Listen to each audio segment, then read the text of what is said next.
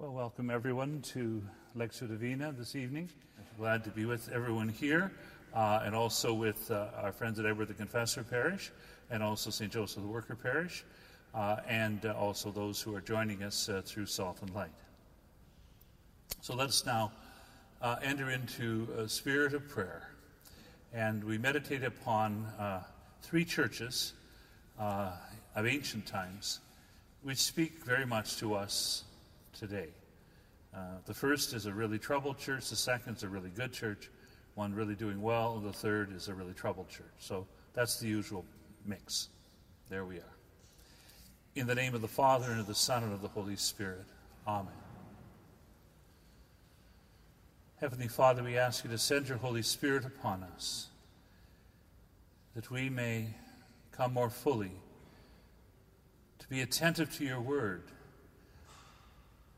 that it may enter into our hearts and change our lives.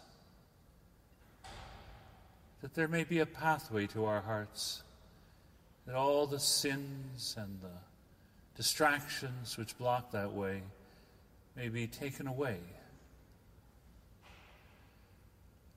Lord Jesus Christ, Son of the living God, have mercy on me, a sinner. Speak, Lord. Your servant is listening.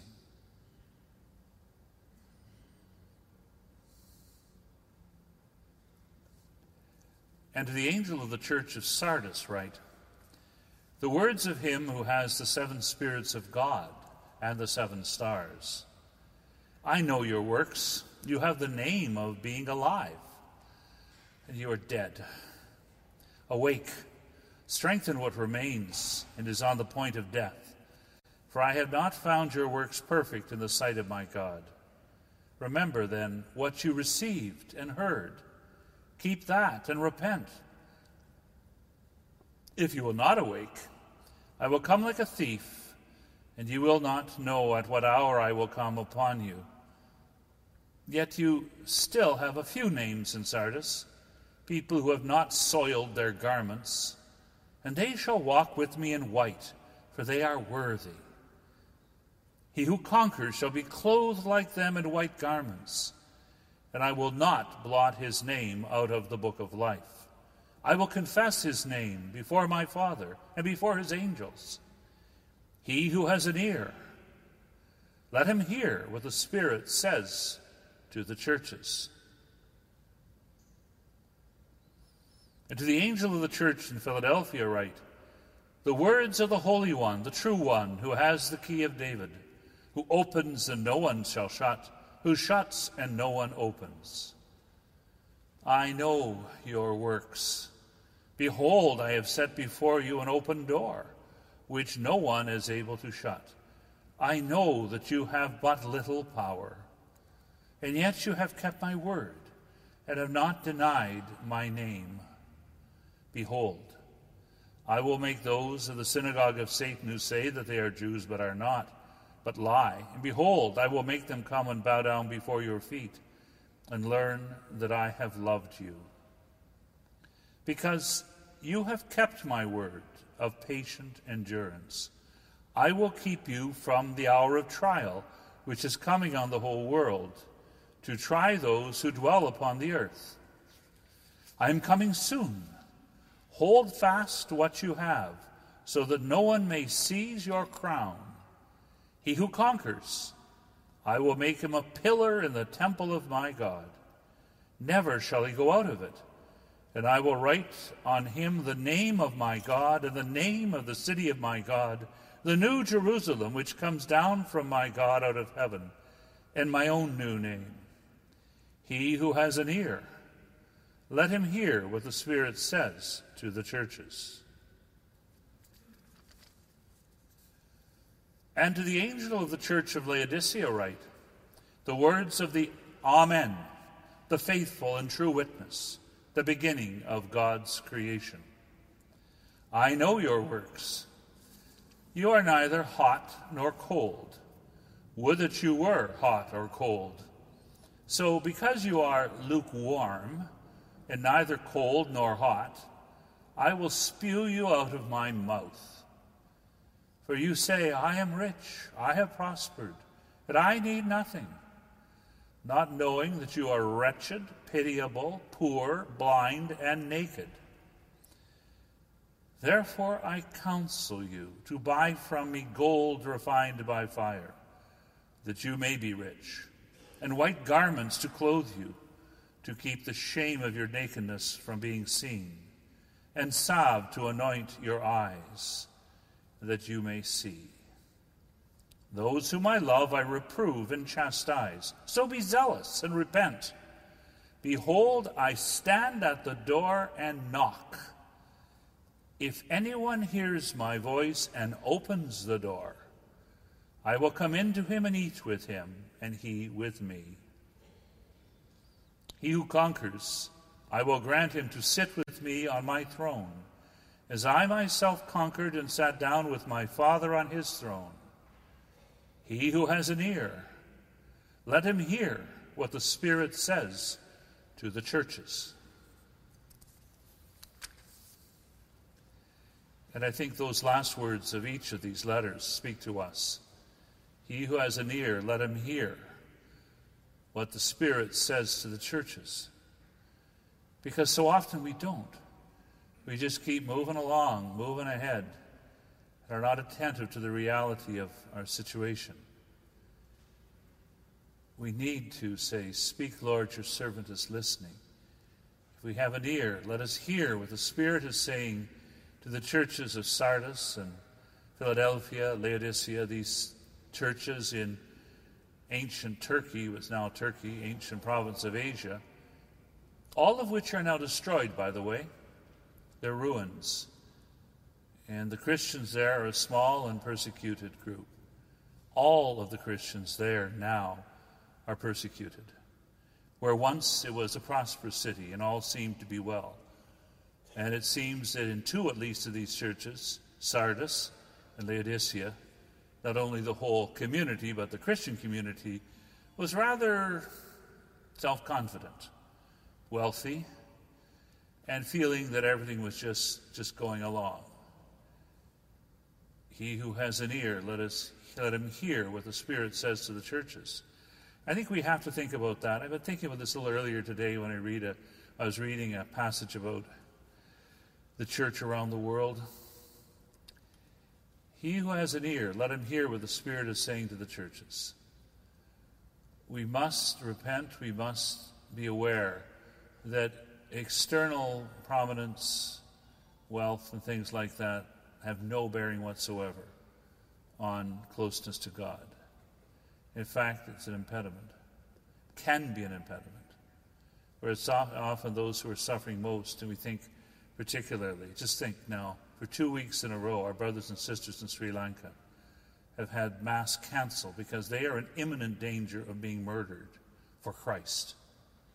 We should think about that. That should wake us up. He who has an ear, let him hear what is happening in the world, and let us never become complacent. So Sardis was the first church. Sardis was wealthy. It's where Croesus was, you know, made turn everything to gold and all that. It was invulnerable, they thought. Yet on a couple of occasions in its history, the guards were asleep, and the enemy got into the invulnerable place, sort of like the unsinkable Titanic uh, it wasn't in very good shape, we can see. To the angel of the church in Sardis, write the words of him who has the seven spirits of God and the seven stars. All of these letters, of course, begin with a piece taken from the image of the risen Lord found in chapter 1. So that's almost like the signature placed into each of these letters. And it is this is the risen Lord here we are before the resurrection candle. It is the risen Lord speaking to his people in these seven churches. Now, we know a lot of other churches in the province of Asia, like Colossae and places like that. But these were seven, means fullness. They're meant to be typical of all the churches, including typical of the church here. And so the angel of the church of Sardis write to the church in its fullness before God. The words of him who has the seven spirits of God and the seven stars. The fullness of the spirits of God, the fullness of the universe. He has the whole world in his hands. In other words, our risen Savior who appears in glory in the first chapter of the book of Revelation. That's one reason why I love the book of Revelation. It begins with this glorious image of our risen Lord. And then down to business in chapter 2 and 3, where the, the Lord walks among the seven lampstands and begins to check to see how they're doing. I know your works. You have the name of being alive, and you are dead. You have the name of being alive. All is well, just ticking along there, just perfect. And you are dead. That's a very powerful line, word from the Lord, the risen Savior. I know your works. How often do we have the name of being alive? The appearance, the superficial view, but you are dead. We think of some of the big structures of the church and think of parts of the universal church where these enormous apparatuses, just huge physical presence. And yet, you are dead. I think about that a lot because that can happen to anyone unless we listen to what the Spirit is saying to the churches. It has happened. All of these seven churches are ruins now. All of them. Now, that was caused partly by the violence of the invasion of the that uh, took over the country in Turkey, basically in period around six, seven, eight hundreds and a bit later, but partly too, I think, because of their own internal failures. So let's just think in our own personal lives, our parish, maybe our, our diocese, and the Universal Church. Am I alive or am I dead? Do I look like I'm alive or am I dead? And maybe let's look at the church.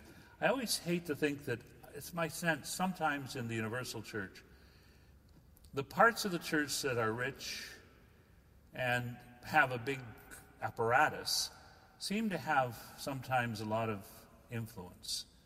Whereas the parts of the church that are struggling and poor but vitally alive don't.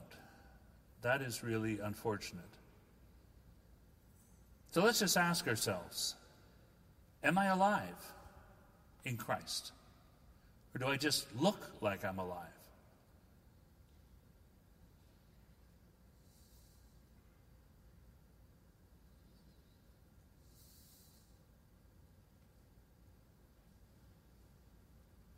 Awake, strengthen what remains, it is on the point of death. For I have not found your works perfect in the sight of my God. Remember then what you received and heard. Keep that and repent. So there's still something there. Even though the church of Sardis is sort of hollowed out and looks better than it really is, there is something there. There's a flicker, there's a flame, there's something in the ashes that's there. Something that can be worked with, like a thread to pull across a chasm to produce a bridge at the end of it eventually. Something there. So remember what you received and heard the word of life that gives life, the Eucharist, the sacraments. This Sardis is sort of on life support. It's something they're doing the you know CPR on Sardis. But there's something there. It isn't dead yet. And there's some spark of life in there. And that is always true. This is what the joy of the great missionaries is, and the, the, the, new evangelization that Pope John Paul especially talked about. Let's get out here to Sardis International and look at places where we need to have a new missionary spirit. That's something found, for example, in the Neo Catechumenal Way, which is a movement and a, a reality within the church which seeks to bring that life oft times where there is uh, where it seems to be flickering. Awake, strengthen what remains, is on the point of death, for I have not found your works perfect in the sight of my God. Remember then what you received and heard. Keep that and repent. So, what are the things in the life of each of us that we have received and heard that may be covered over with a crust that is killing? What are the things deep within my own, my own heart? Or what are things in my own personal life? Not thinking only of my parish, the diocese, the universal church, that are sources of life in Christ, that can allow me to be restarted by God's grace if I have become very, very much on the point of death. Let's pray the Lord to give us strength to be alive, truly, and to nurture those things which are within us from God.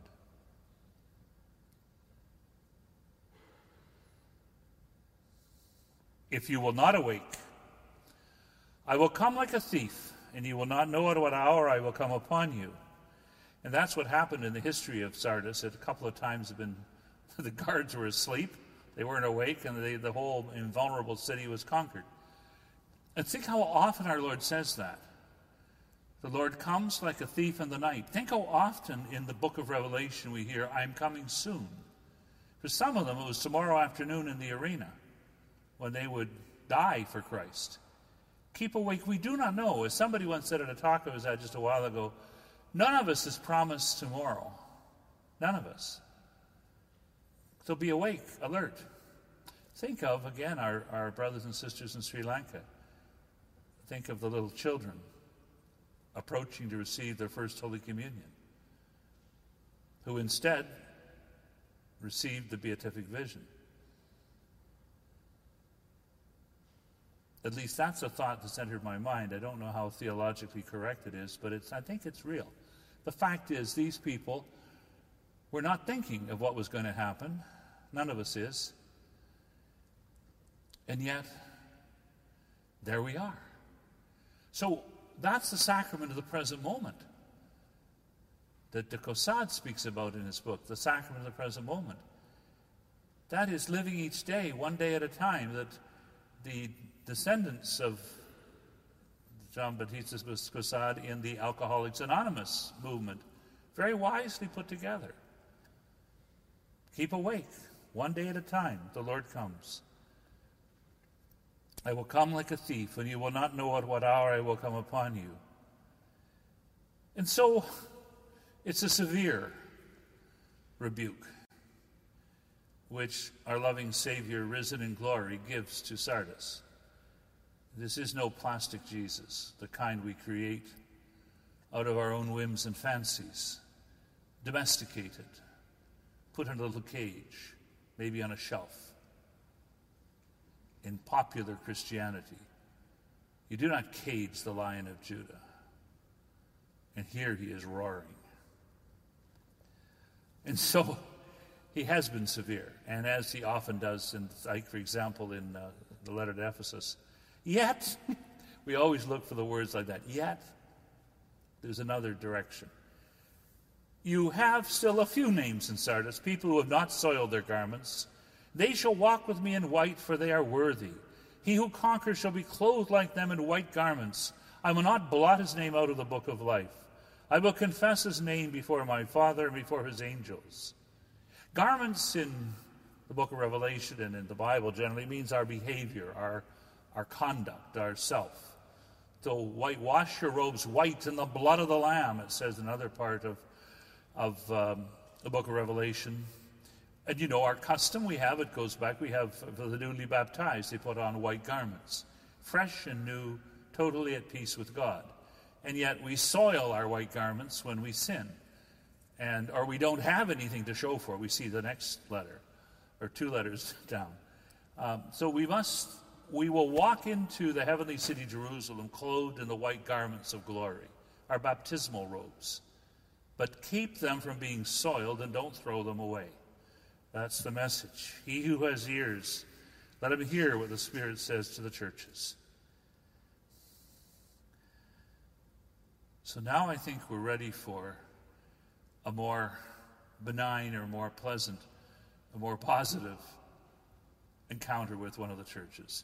And that we find in Philadelphia, not the Philadelphia in Pennsylvania, but Philadelphia in Asia Minor and what's now Turkey.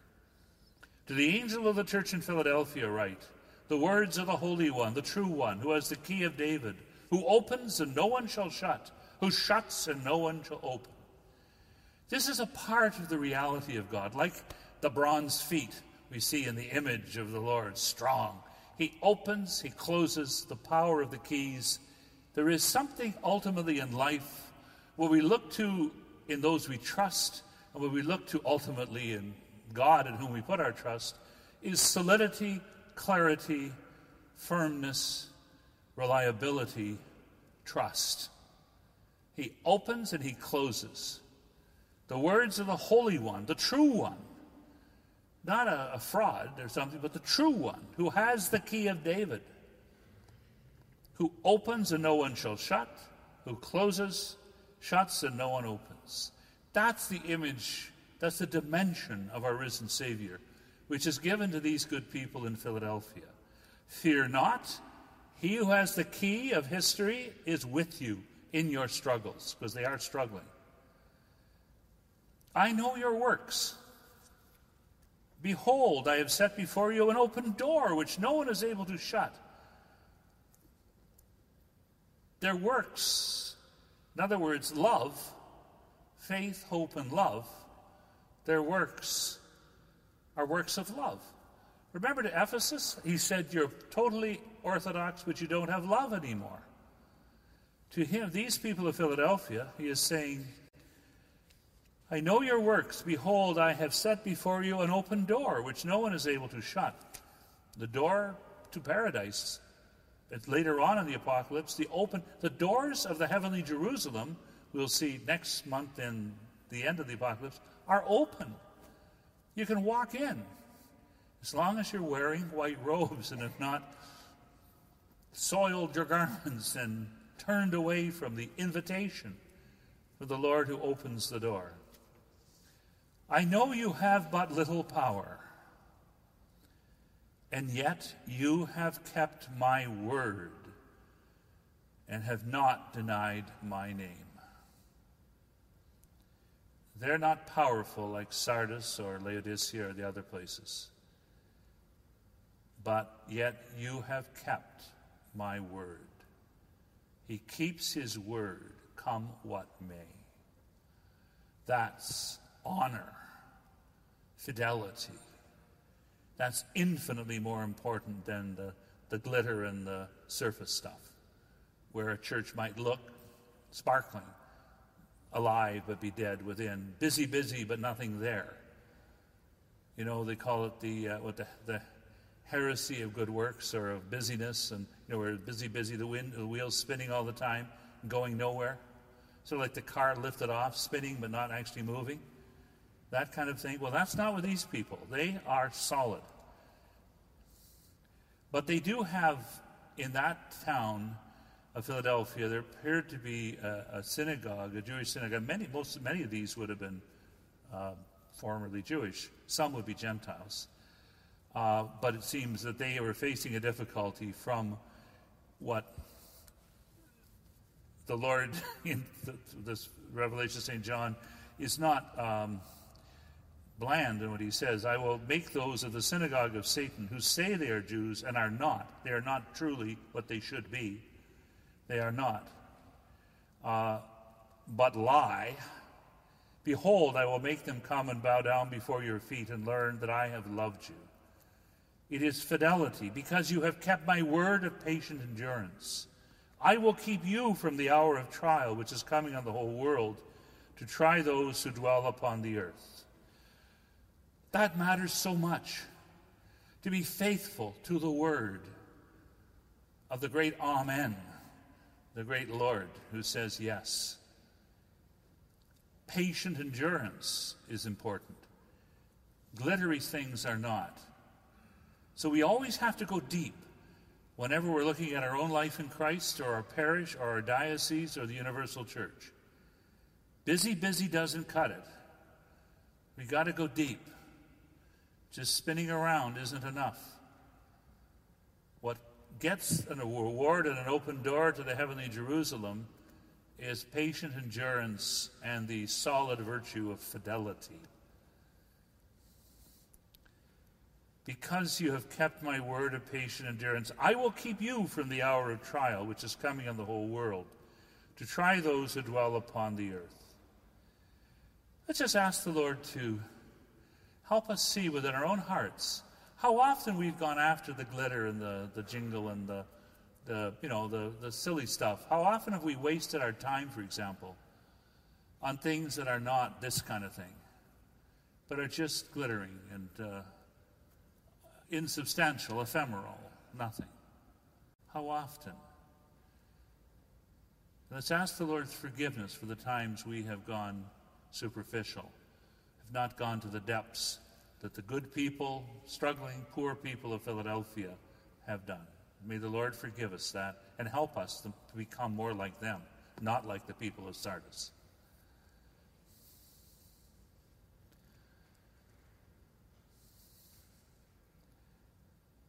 and to wake us up, as he says throughout this book and in the Gospels I am coming soon.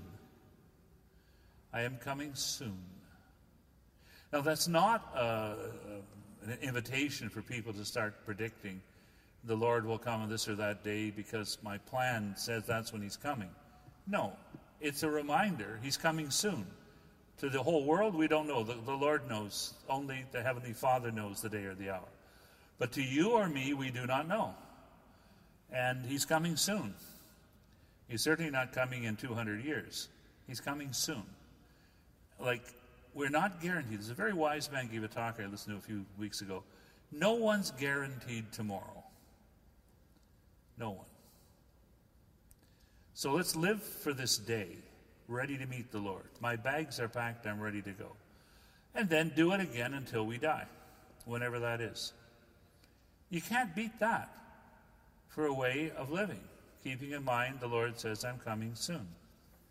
You know that thing I mentioned before, little sign a lot of uh, sacristies, priest of God, celebrate this Mass as if it were your first Mass, as if it were your last Mass, as if it were your only Mass. So, Christian, live this day as if it were your first day as if it were your last day, as if it were your only day. That will keep us awake and headed for the heavenly city. I'm coming soon. Hold fast to what you have, so that no one may seize your crown. He who conquers, I will make him a pillar of the temple of my God. Never shall he go out of it. And I'll write on him the name of my God and the name of the city of my God, the new Jerusalem which comes down from my God out of heaven, and my own new name, He who is Lord of all.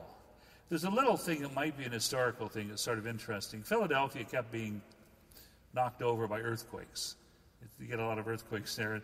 So he might also be saying, and for a year from Philadelphia in this in Asia Minor, you won't have to run outside anymore. That may have been a local element there. He who has an ear, let him hear what the Spirit says to the churches.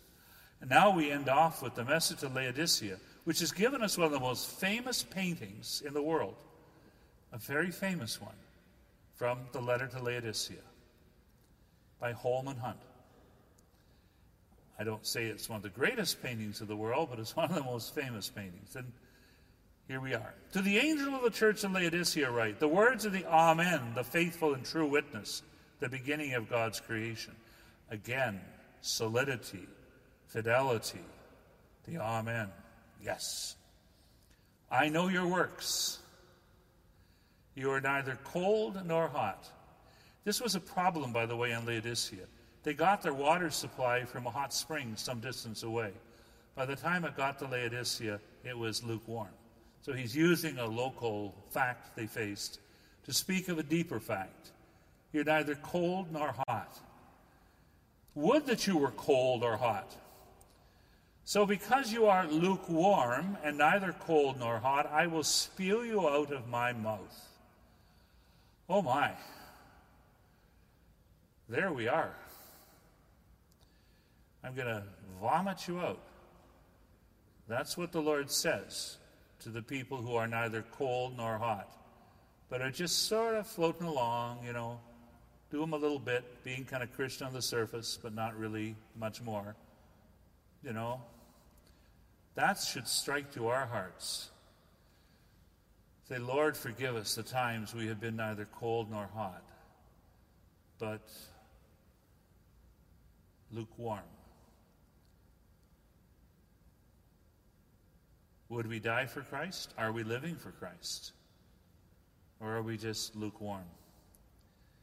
Settled in a rut, humming along, going with the stream, other ways of looking at it. The fire's gone out, but not quite extinguished, sort of like Sardis. You are neither cold nor hot, you're just lukewarm. And to them, to us, he says, if we're like that, I will spit you out, spew you out. May God forgive us if we're like that. And I guess we all are a bit as the years go by. Well, even before the years go by, but I mean, it can happen. You get into a rut. Uh, you have to be fresh every day. The only way. Uh, the other way is there's literally no future in it. Cold or hot. And then they also, they were a very wealthy place. They made eye ointment, which I'm thinking a lot these days because I got to put some kind of stuff in my eyes. eye ointment. They had clothing. They had very fancy clothing industry. I mean, they were rich, rolling in cash. Sort of like our country, although not every individual in our country. For you say, I am rich, I have prospered, I need nothing. That's a problem if we, whatever our bank account is, that's not the point so much. If we say, I need nothing, I am autonomous, I have got it under control.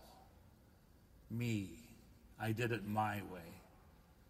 I need nothing. I don't need you and I don't need God. I need nothing. That's the heart of the problem. It's not the, some very wealthy people are not like that, and some very poor people are like that. So the point is not the numbers and the how many zeros after the numbers in the bank account. It's that attitude which says, I need nothing. I don't need other people. And also, of course, as our society sort of sails along, Icebergs? Iceberg? Who said there were icebergs? Cruising through the ocean? I need nothing. But we have to come up against something we can't control. There's a wonderful homily given by Archbishop Ganswein, uh, who was the assistant to both Pope Benedict and also Pope Francis. He gave a, he ordained some uh, monks in Germany uh, recently, just a few days ago actually, and I read a summary of his homily. It's based on a famous story that I've heard many times. Actually, a little, cart, a little uh, one minute commercial made out of it, where this mighty battleship is roaring through the seas, and, and they say, uh, you know, it sees a, another ship ahead, it sees a light ahead, something out ahead there. And the battleship says, Turn 15 degrees to the north.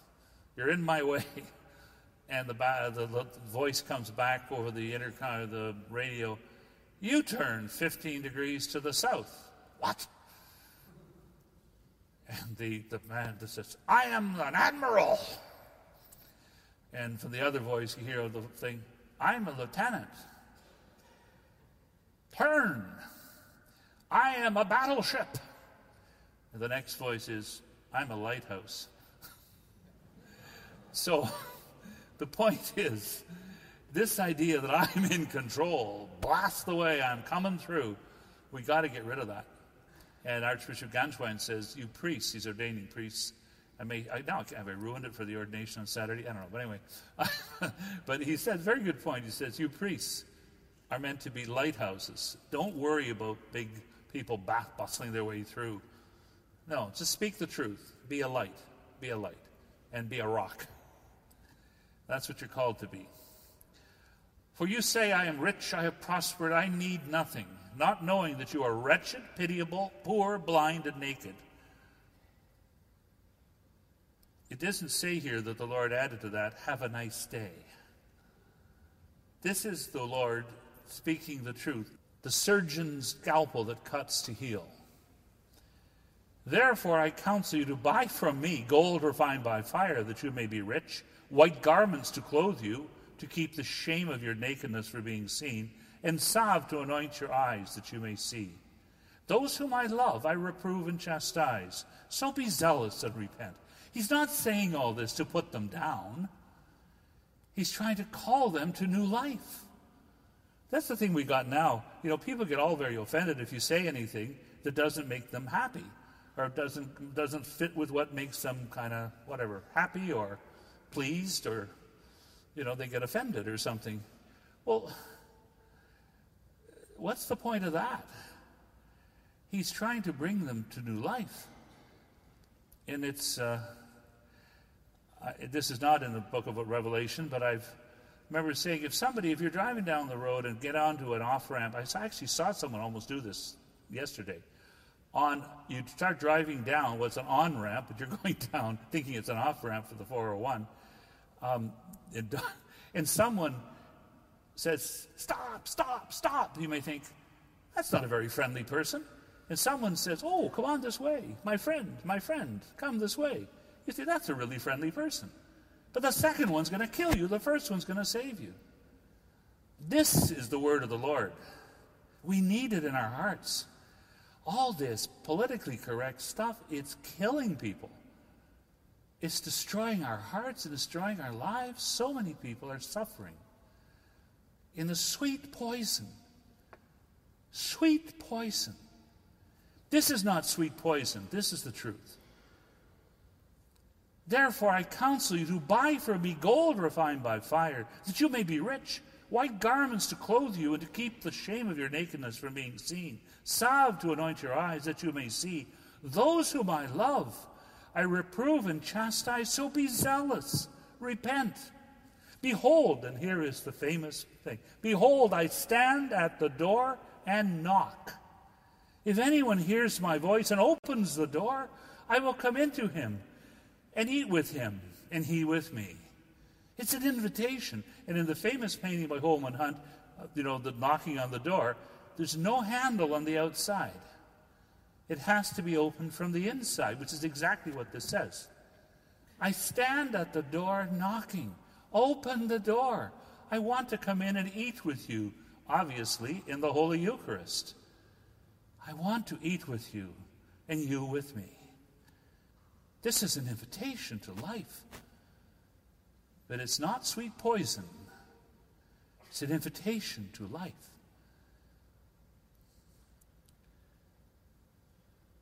It would not be allowed in several parts of our culture.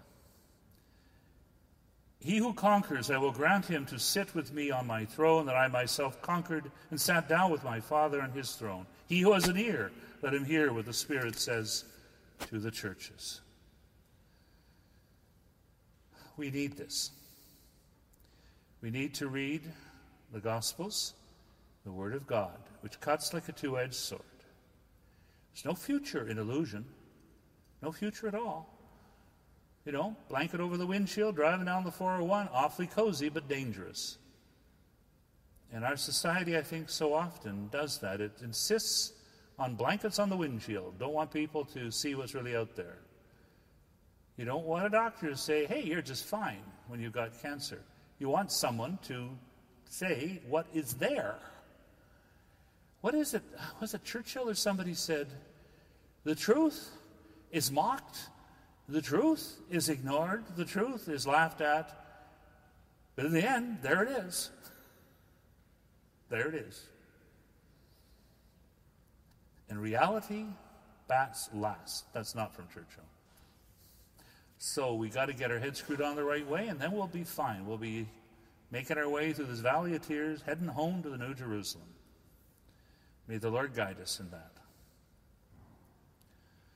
The angel of the church in Sardis write the words of him who has the seven spirits of God and the seven stars. I know your works. You have the name of being alive, and you are dead. Awake. Strengthen what remains and is on the point of death. For I have not found your works perfect in the sight of my God. Remember then what you received and heard. Keep that and repent. If you will not awake, I will come like a thief, and you will not know at what hour I will come upon you.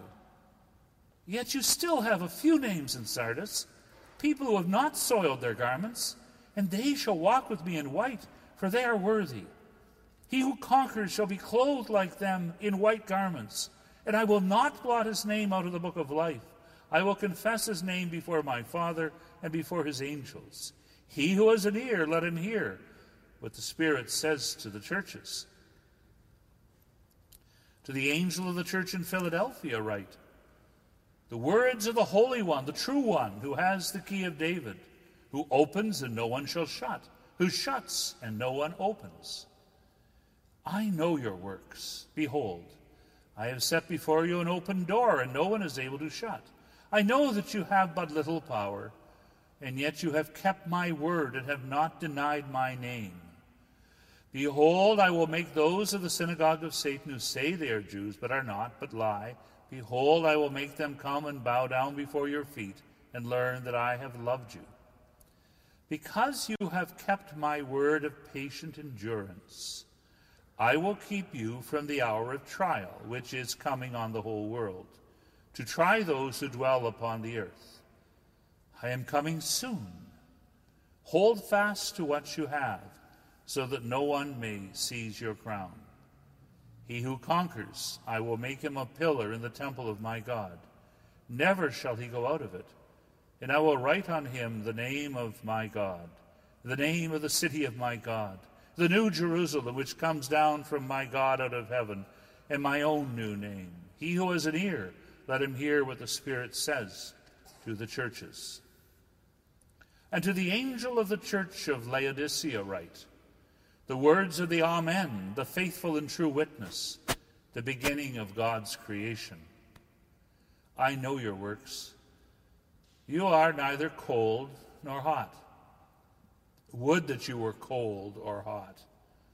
So, because you are lukewarm, and neither cold nor hot, I will spew you out of my mouth. For you say, I am rich, I have prospered. I need nothing. Not knowing that you are wretched, pitiable, poor, blind, and naked.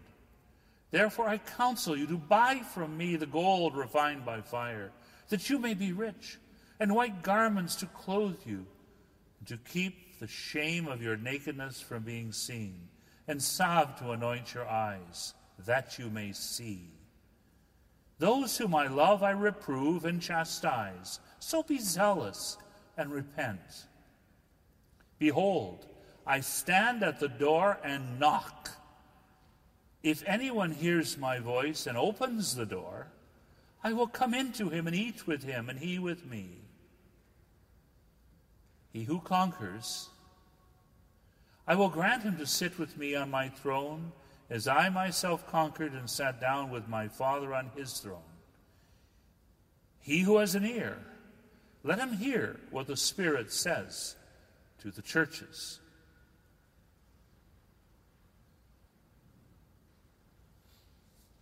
Our Father, who art in heaven, hallowed be thy name.